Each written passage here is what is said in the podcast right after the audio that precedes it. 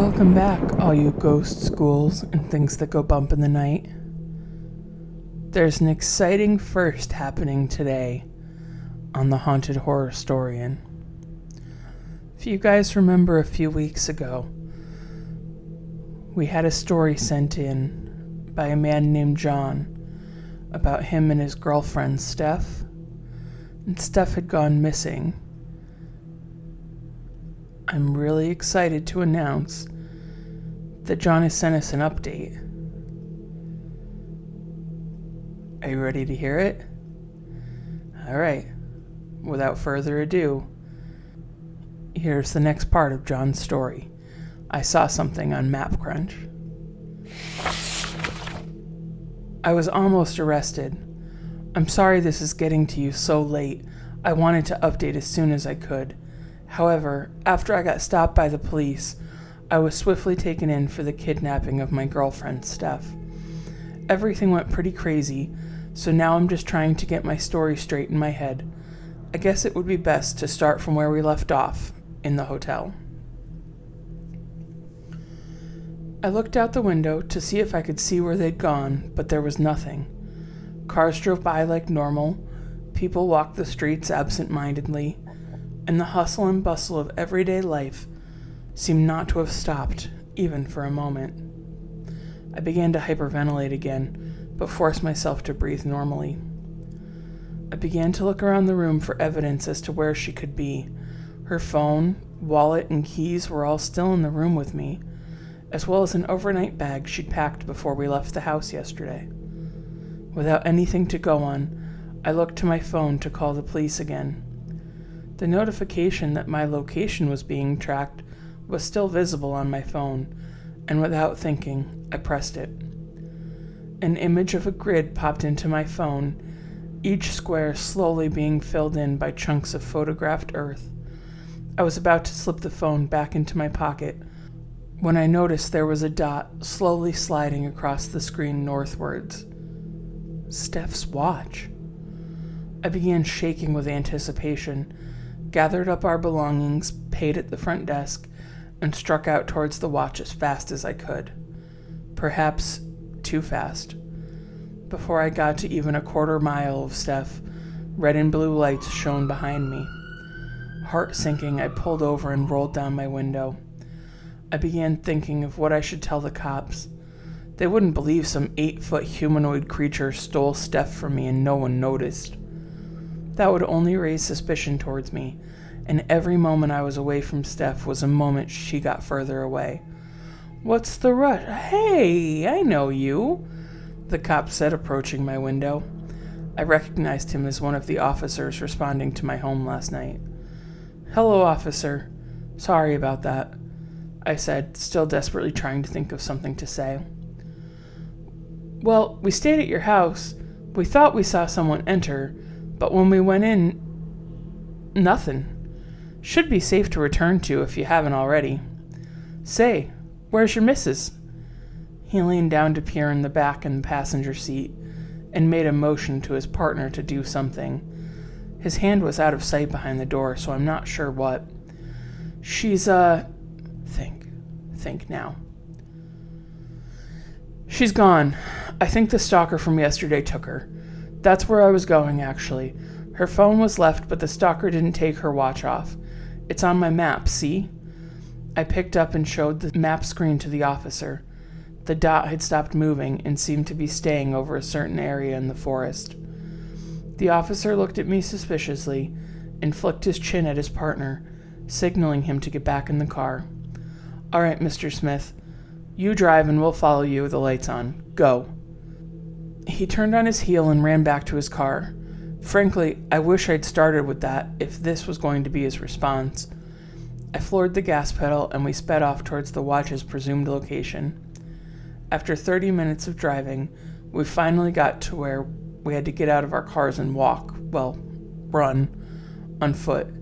We ran for a few minutes, and I seemed to be right on top of the dot on my phone. There, on the ground, lay her watch, necklace, and what looked like a tooth. The cops changed gears quickly, calling in backup and walking me back to the cars. They asked me if I could accompany them back to the station. I don't exactly remember saying yes, but nonetheless was shuffled into the back of the cop car without another word, handcuffs on. Honestly, I don't remember the ride, the walk into the interrogation room, or even sitting down. My memory begins when the detective loudly slid the chair out from under the table and sat in front of me, looking at me but not saying anything. He'd read me the Miranda rights and told me that I wasn't under arrest, and then asked, What can you tell me?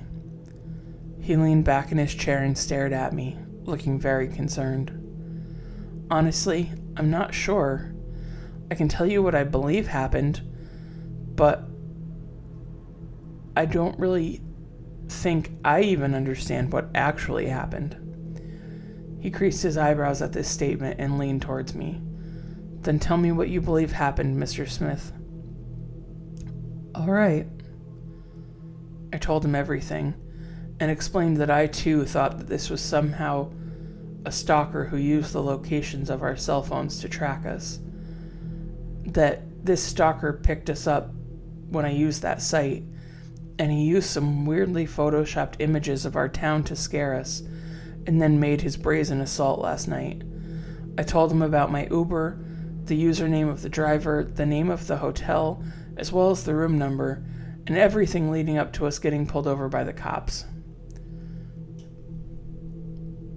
He told me he thought I had murdered Stephanie.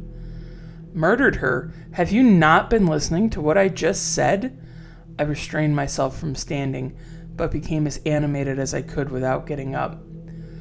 You see, when we heard the phone call from dispatch, it sounded like she said her husband was attacking her.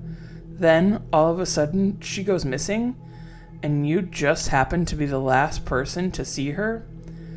I'm not accusing you, Mr. Smith, but I'm warning you. All avenues will be walked, and we will find out what happened to her. It'll make you look all the more better if you went ahead and admitted it now. I did not kill my girlfriend.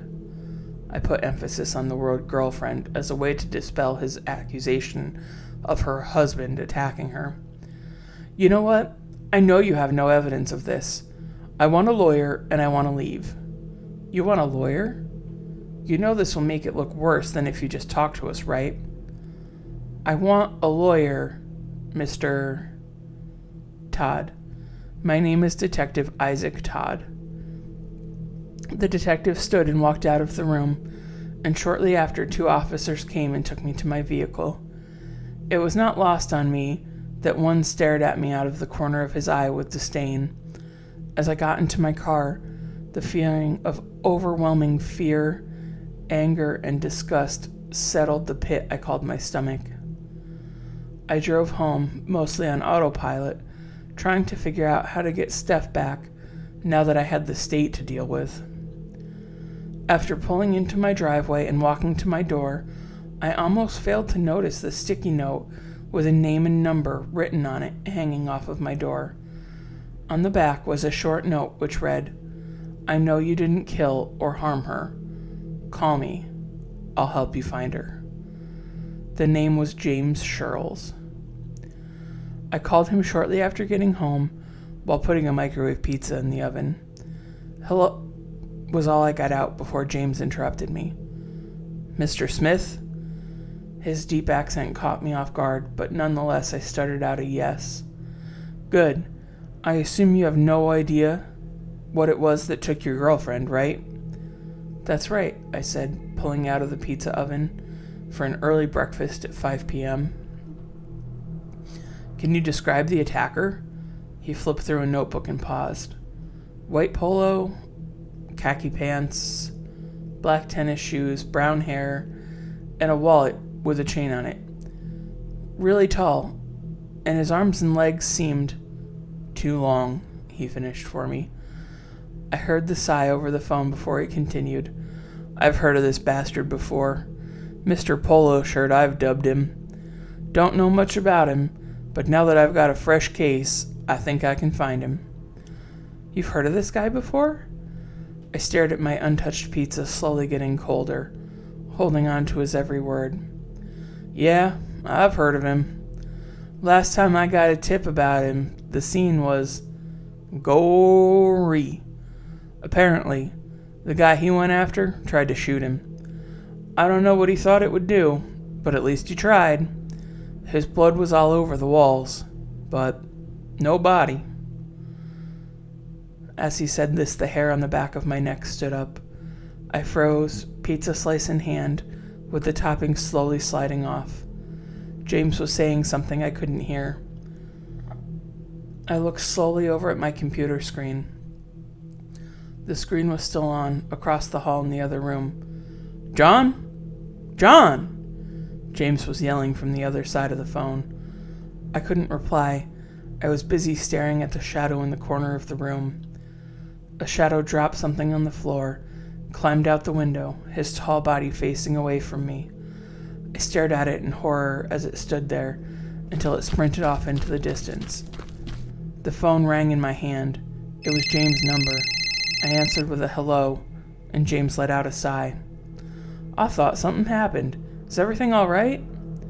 Yeah, but n- uh, no, something did happen. I walked over to the window and closed it and looked on the floor to find the item left behind by the creature. What? What happened? He was in a state of calm panic. That's honestly the best way I can describe it. He came back, and he left something. John, don't touch it. I'm on my way. Try not to sleep tonight. Wait for me to get there. Sleep. Ha. As if. All right. I won't. I stayed my hand from touching the leather surface of the object he dropped. I hadn't even realized that I was leaning in to pick it up until now. What did that thing drop, John? I heard a car door slam and a vehicle crank to life in the background. He dropped his wallet.